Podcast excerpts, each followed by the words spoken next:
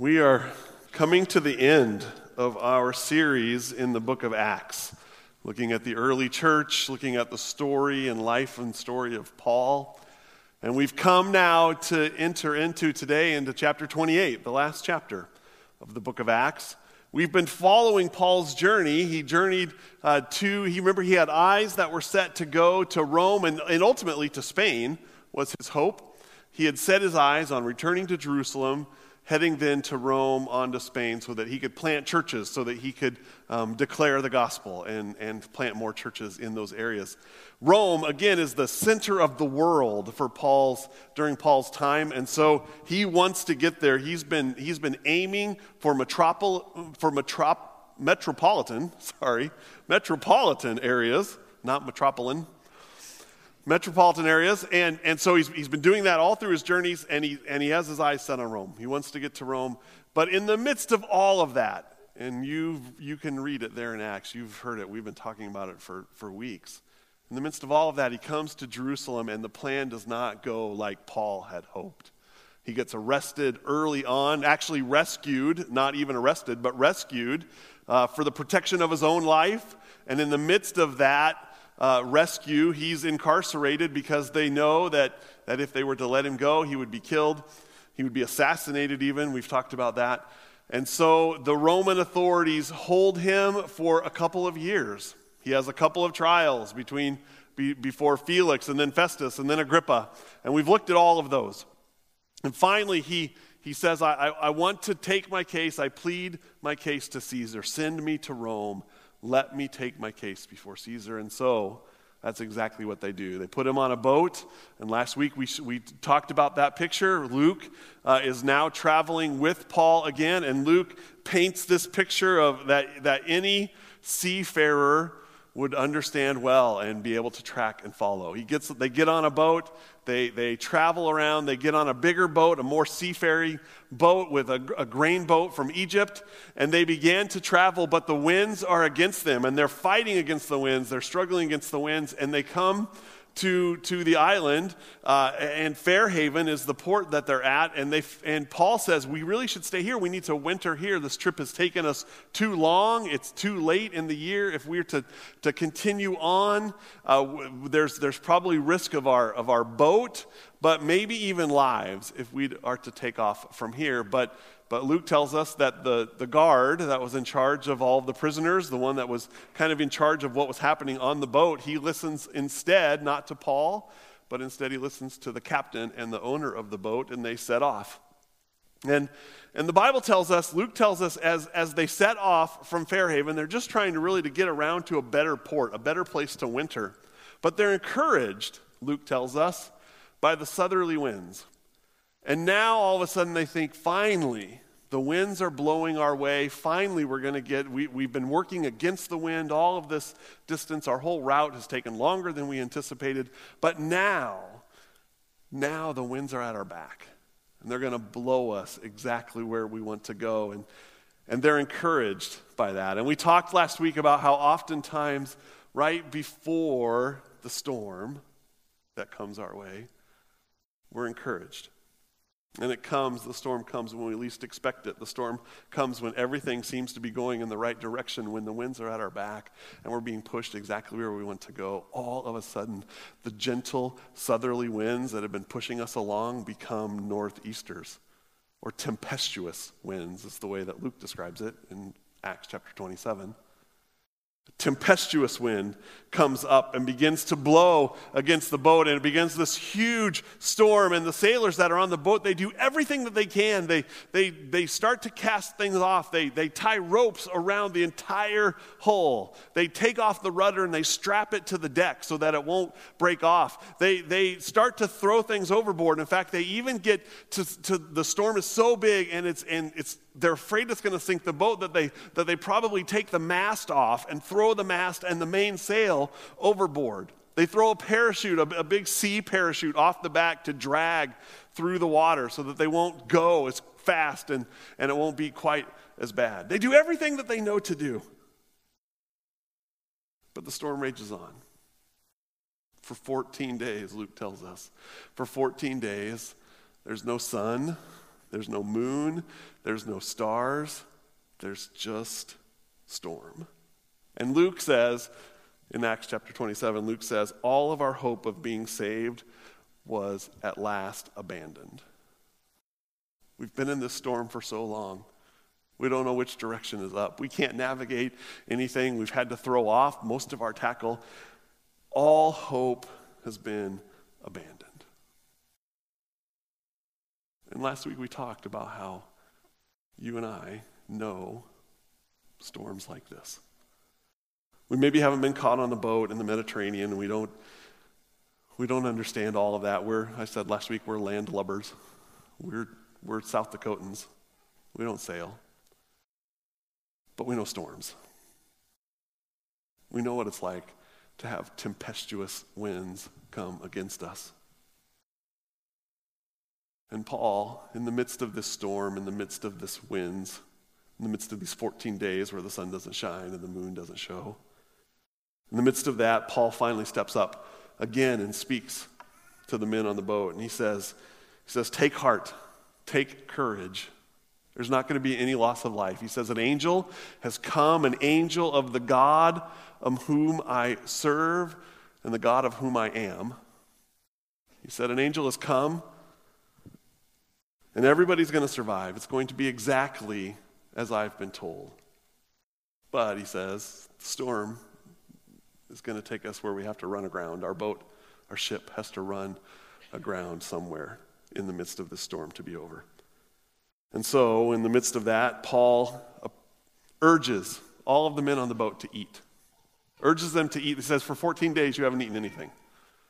Your strength is waning you need to eat. And it says that they were encouraged. All of the people on the boat, they ate and they were encouraged.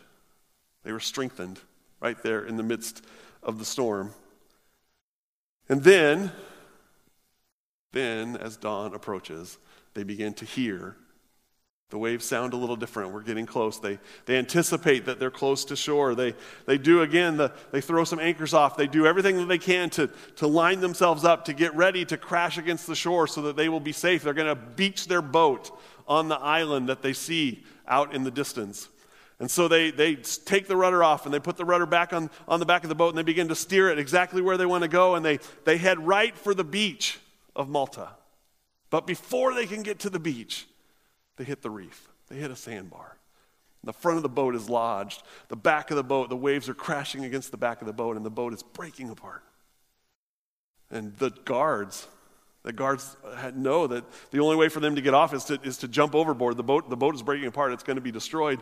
And, and the guards don't want the soldiers, or the, guard, the soldiers don't want the, the prisoners to escape, and so they're going to kill them all. And Julius, the lead guard, stands up for Paul and, and says, No, we're, we're, we're not going to kill. We're not going to kill the prisoners.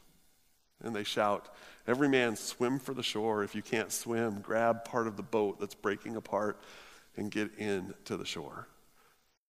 And as Luke leaves us at the end of chapter 27, we find that all 276 people that were on board the ship make it safely to, to land.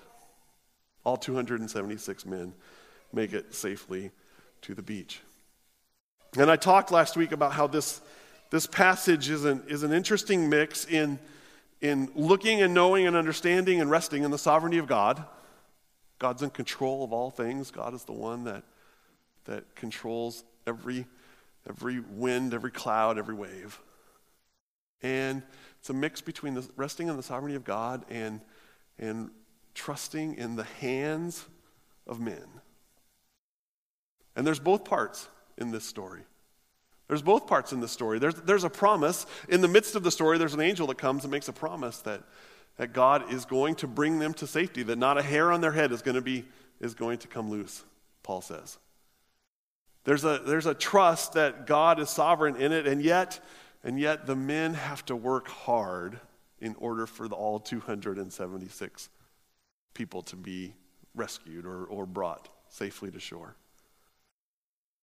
And last week we talked about what, what, does, what does it look like? What, what principles can we learn from this story for when we are in the midst of a storm, whatever that storm might be, as we talked about last week? And I think the principles that we saw in that, that relate to even what we're about to talk about this morning. Is that, is that we want, we need to do everything that we know how to do when we're in the midst of the storm. That's what the sailors did. They did absolutely everything they knew how to do. They strapped the rudder down, they threw the things overboard, they threw the grain overboard, their, their whole supply that they had. They, they, they, they strapped the rudder down, they threw the anchors off, they threw the, the, the sea parachute overboard. Everything that they knew how to do, they, they tied ropes around the entire boat to strap it together. They didn't give in, they didn't sit back and say, I, I don't know what we're going to do. We're just going to let the boat go wherever it needs to go, and whatever happens, happens. That wasn't their approach. They worked hard. They didn't give in. They did everything that they knew what to do. They went all in. And sometimes that's the first thing we have to do in the midst of the storm is go all in and work hard to do everything we know how to do. But the second thing we talked about, which was really the most important, it just came second in the story, is that we need to remember, as Paul did, we need to remember to whom we belong and to whom we worship. That's the way Paul says it. An angel appeared, an angel of the God to whom I belong and a God to whom I worship. That's the second thing in the list, but it's the most important thing in reality that we remember our God, that we remember His name, we remember His promises, we remember the, the, the, verses that we've learned, we remember the scripture, we remember the songs that we've sung, even this morning, the songs that we've sung, that you remind yourself of those things. That you remind yourself of the God to whom you belong, and you remind yourself of the one to whom you worship. And then you prepare for the next step. The way, the way they did it on the boat, the, the way that Paul said, he, he said, yeah, it's been 14 days, you have to eat. You have to strengthen up. There's, there's going to be something that happens, and we're going to need physical strength. We're going to need physical strength for us at the end of this storm. And so prepare, get ready, strengthen up in the midst of the storm. Again, do what you know to do. And in your storm, whatever the storm is brewing in your life, or whatever storm is coming in your future. Strengthen up in the midst of it. Sometimes it's just eating, as Paul said. Just eat, sleep, get your rest, get your strength. There's all kinds of other ways that we have to ask for help, but do what you need to do to strengthen yourself, even in the midst of the storm. And then, lastly, I said last week, swim with all your might at the end. When the boat lodges in the, in the reef, when the boat is crashing and breaking apart, nobody jumped in the water and did the back float to get to shore, I don't think. I think they jumped in. I think they grabbed whatever they could grab and they kicked and they swam with all their might to get to the shore. And sometimes that's exactly what we have to do in the midst of a storm work with all of our might, kick as hard as we can, do everything that we can. When the opportunity shows itself, you work with everything that you have to get to the end.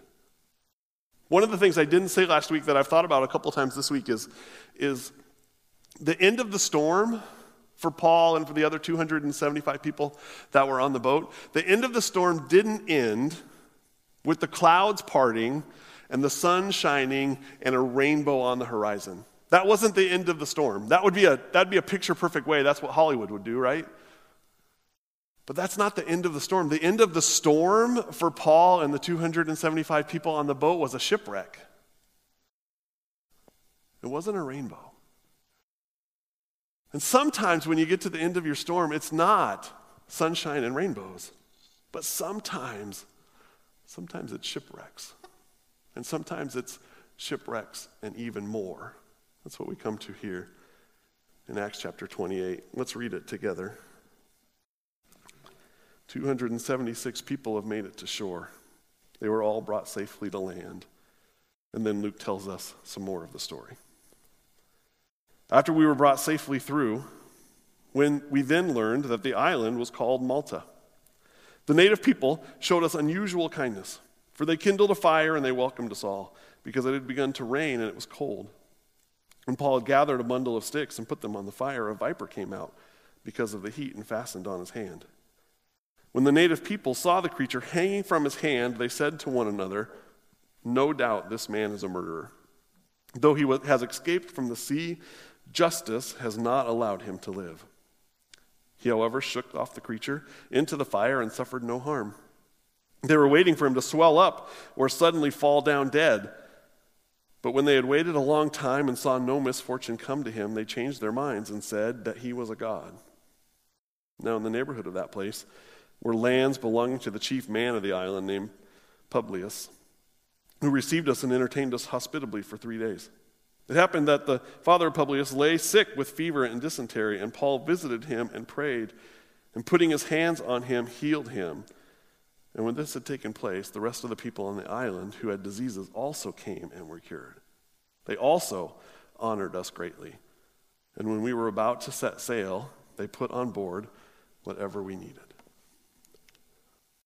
Luke tells us that the end of the storm for Paul and his other sailors, the end of the storm was a shipwreck. They crash, they jump off, they swim, they grab whatever they can, they swim to the shore. When they get to the shore, it's not sunshine and rainbows, but it's cold and rainy, and they're soaked to the bone. And the people who are on shore, the people that come and meet them, start a fire for them.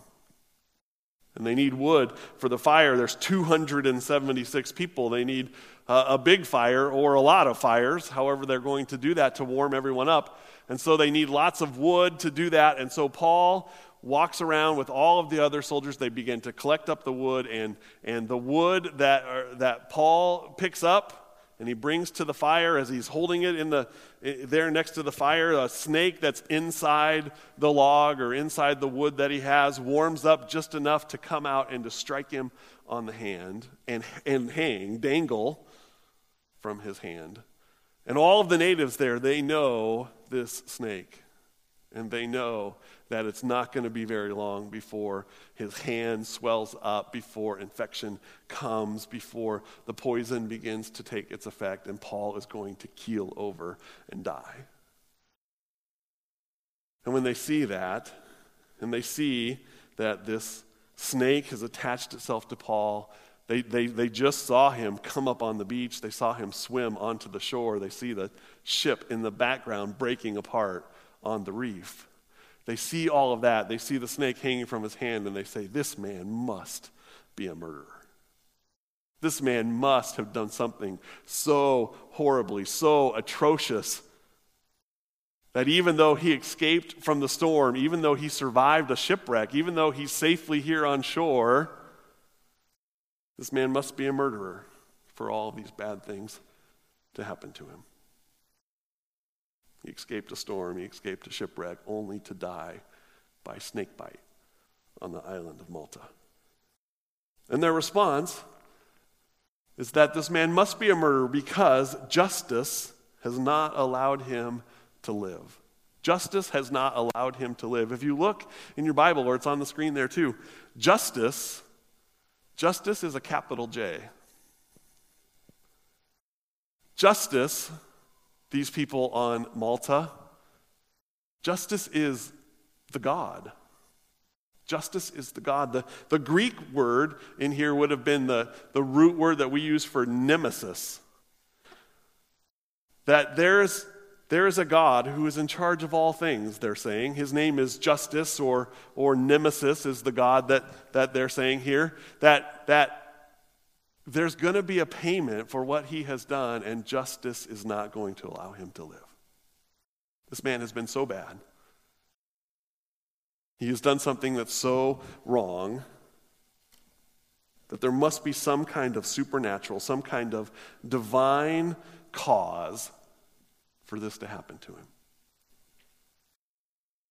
You must have done something so horrible to have these horrible things happen to you.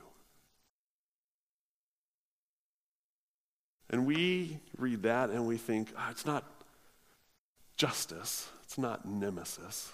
Other, other religions that try to, to, to define it, they'll, they'll say it's, it's karma. That your karma is coming back now. You've done all these bad things, and now these bad things are going to happen to you. And as we read this story, as we look at it, we, we have a different picture because we know Paul. These natives, they haven't been following Paul's story.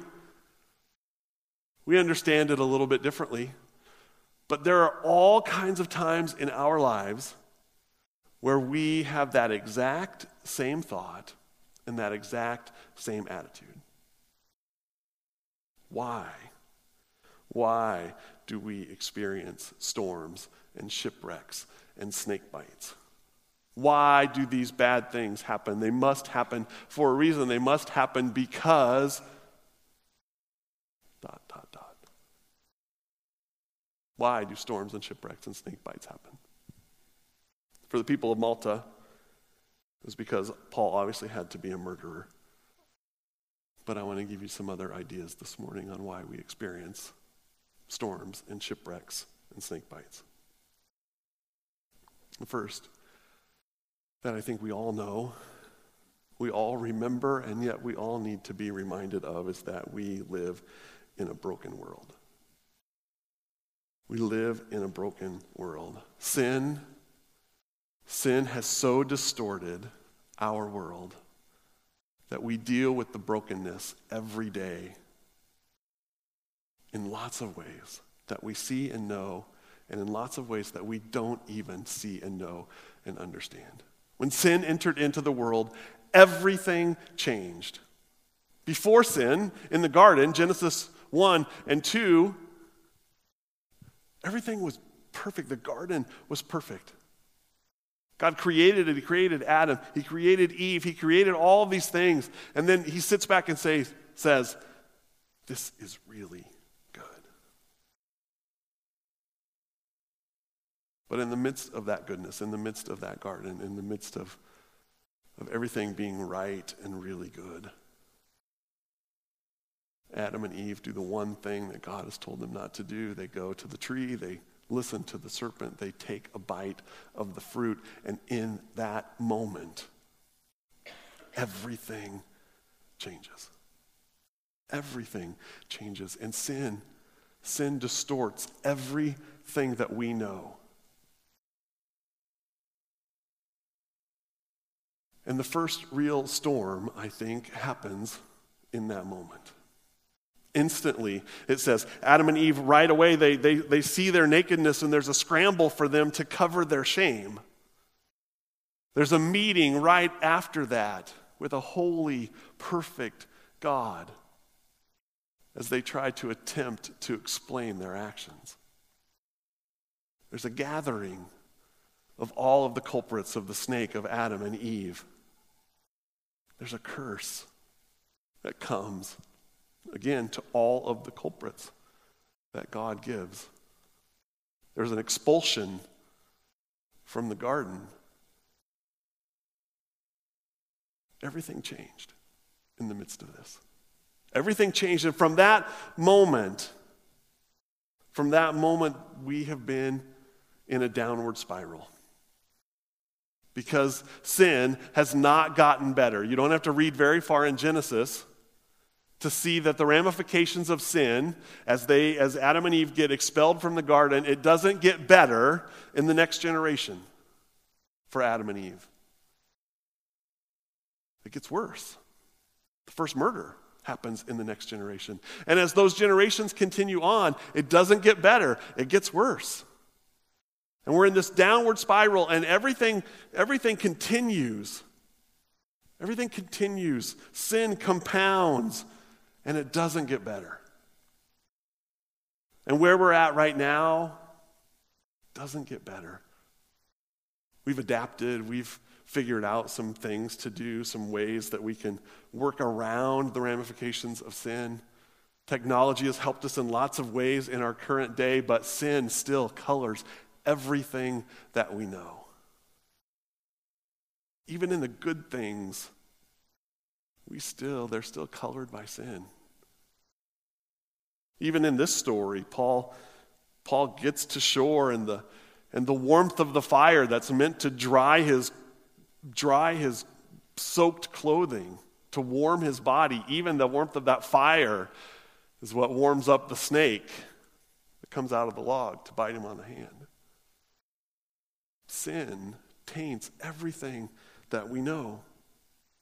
There's this, there's this groaning that happens. That's the way Paul describes it in Romans chapter 8. It'll be on the screen, but read it with me in Romans chapter 8. Paul says, I consider that the sufferings of this present time are not worth comparing with the glory that's to be revealed with us. For creation waits with eager longing for the revealing of the sons of God. For the creation was subjected to futility, not willingly, but because of him who subjected it in hope that the creation itself will be set free from its bondage to corruption and obtain the freedom of the glory of the children of God. For we know that the whole creation has been groaning together in the pains of childbirth until now. And not only the creation, but we ourselves, who have the first fruits of the Spirit, we groan inwardly as we wait eagerly for adoption as the sons, the redemption of our bodies. There's a groaning. There's a groaning that happens in all of creation. Everything in creation is not like it was in the garden. And there's a groaning that happens in creation. And it's not just happening in creation, it's not just creation that was subjected to futility, it's us as well. But it was subjected in hope. We ourselves groan. We who have the first fruits of the Spirit, we know that it is not meant to be this way, and we groan too, and we eagerly await our adoption as sons. Storms, shipwrecks, snake bites, happen because the world is broken and sin continues to move us in a downward spiral, and we see it everywhere, and it impacts us in all kinds of ways. Lots of ways we know, and in lots of ways that we don't. But storms and shipwrecks and snake bites also happen, I think, and Scripture points us to this, because sometimes storm, storms and shipwrecks and snake bites are corrective and or directive for those who are experiencing them. They're corrective or directive.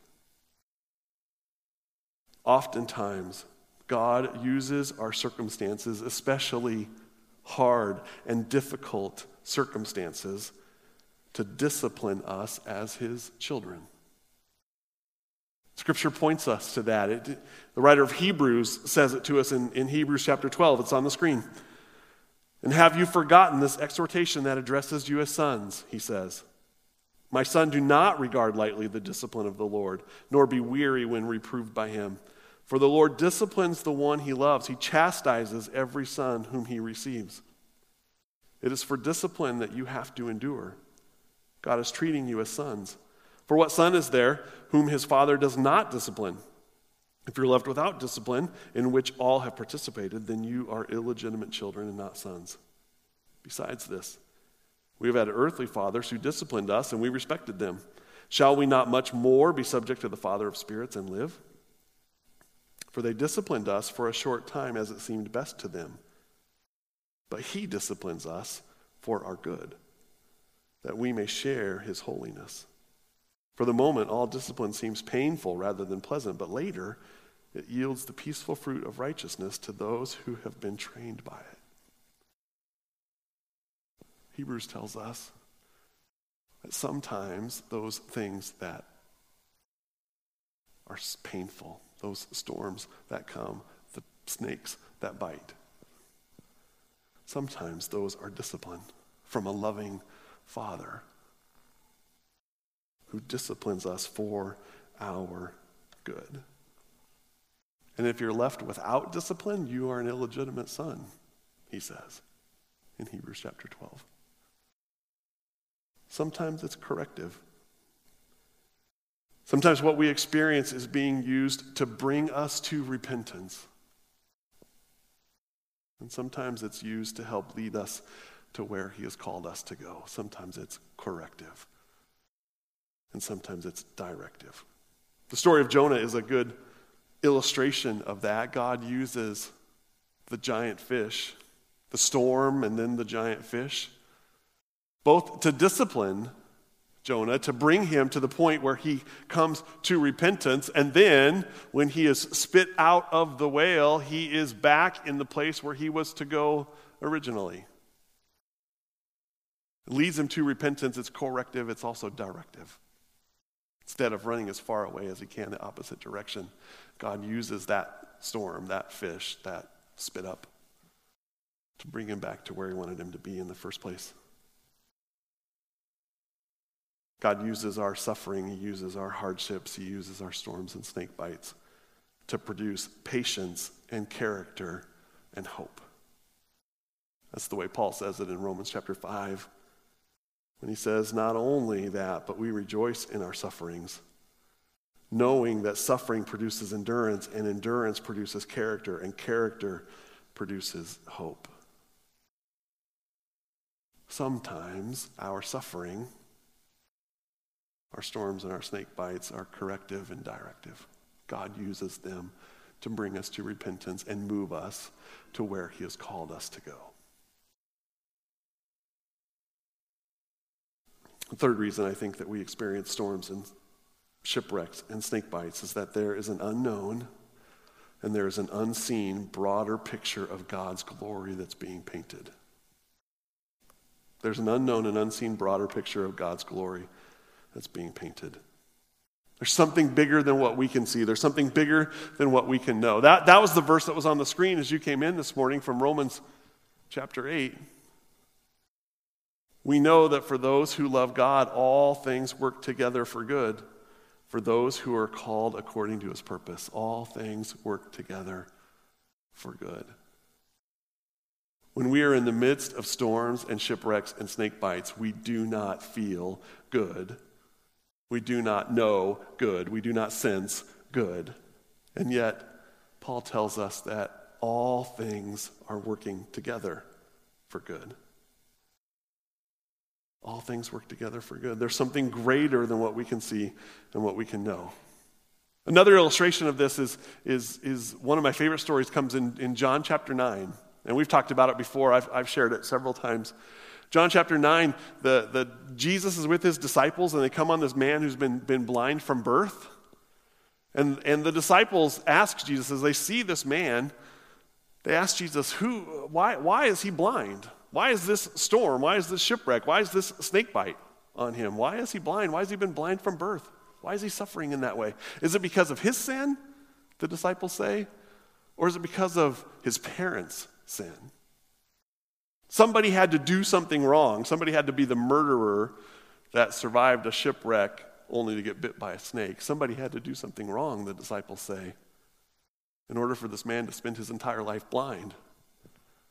And Jesus says in John chapter 9, Jesus answers, It was not that man, this man sinned or that his parents sinned, but that the works of God might be displayed in him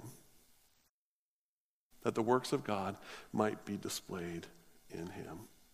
It's not his sin, it's not his parents' sin. Jesus says sometimes this is not about you. Sometimes the snake bite is not about you. It's about me. It's about my glory. And Jesus goes on to display God's glory by healing the blind man there in John chapter 9. It's that God's glory is to be seen.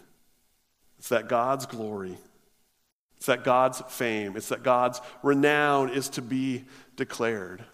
That's why, even in that first storm, Adam and Eve in the garden, there's a, there's a curse, but there's a promise in the midst of the curse.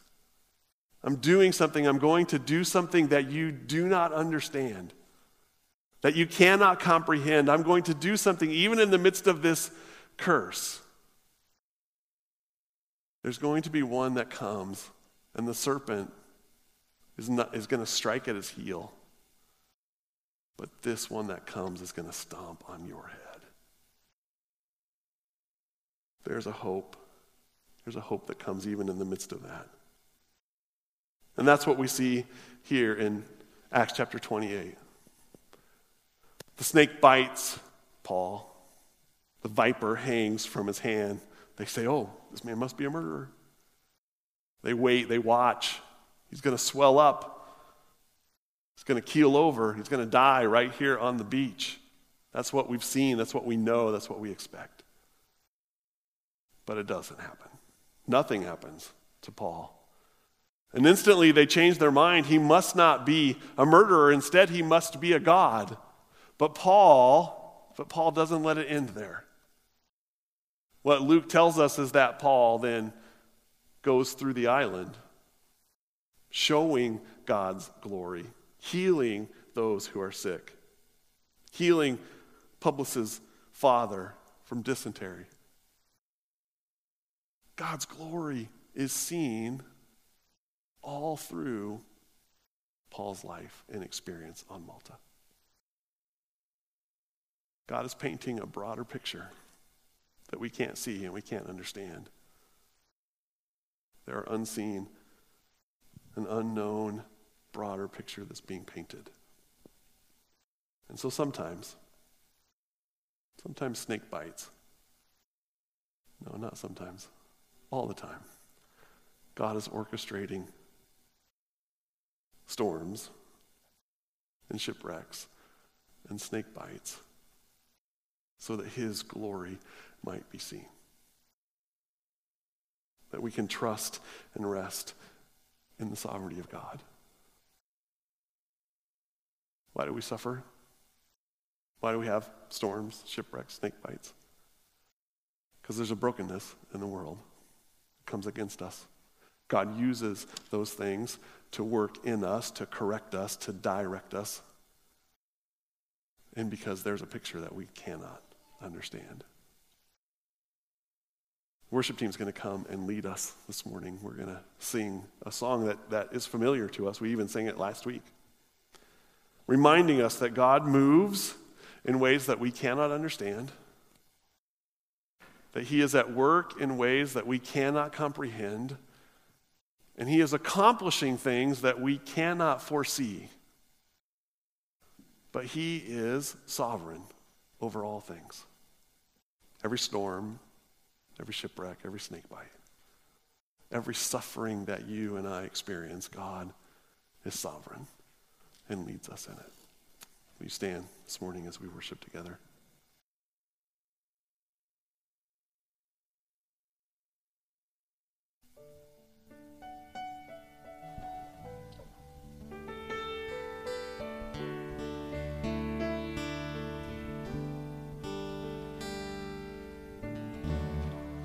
God moves in a mysterious way,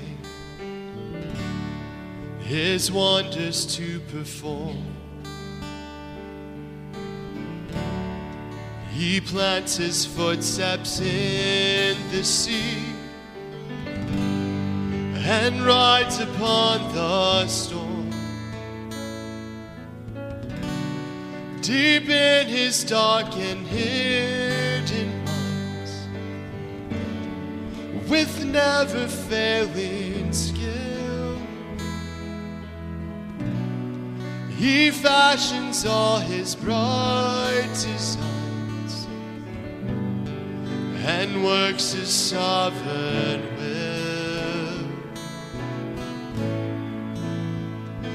So,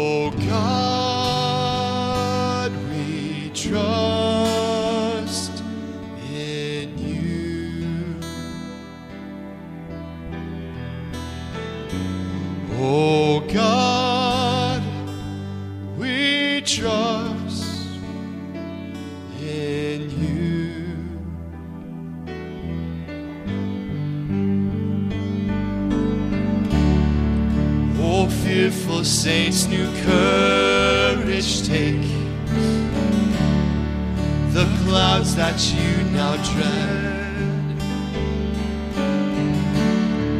are big with mercy and will break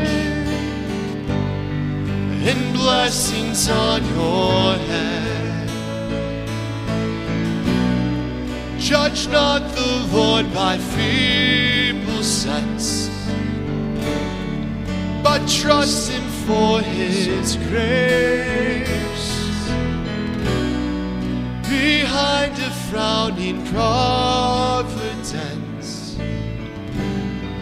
He hides a smiling face. So,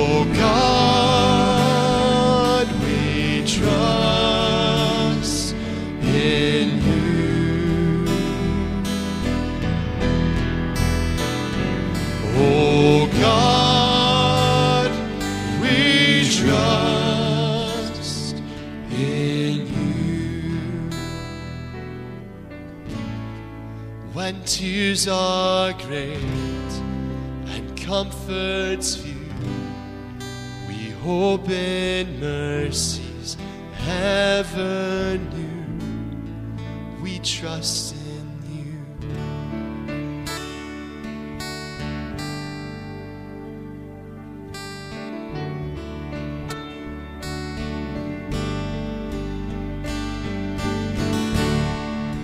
God's purposes will ripen fast, unfolding every hour. The bud may have a bitter taste, but sweet will be the flower. Blind unbelief is sure to end and scan his work in vain. God is his own interpreter, and he will make it plain. So, God, we trust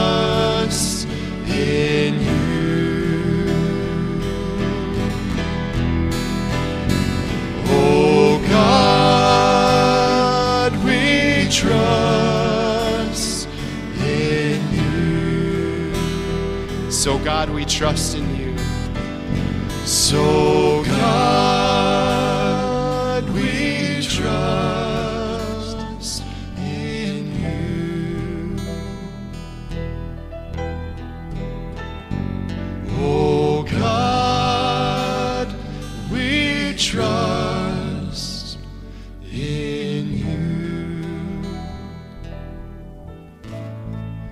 When tears are great and comforts few, we hope in mercies ever new.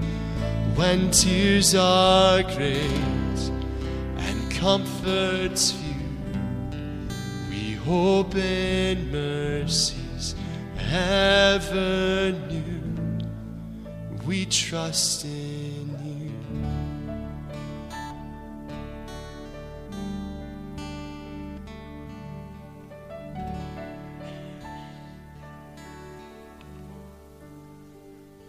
Several years before the shipwreck, before the storm, before the snake bite, Paul writes in Romans chapter 11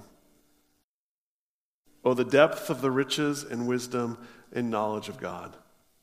How unsearchable are his judgments, how inscrutable his ways. For from him and through him and to him are all things. To him be glory forever. Amen. Thank you for coming this morning. I hope you'll join us for lunch and care box packing.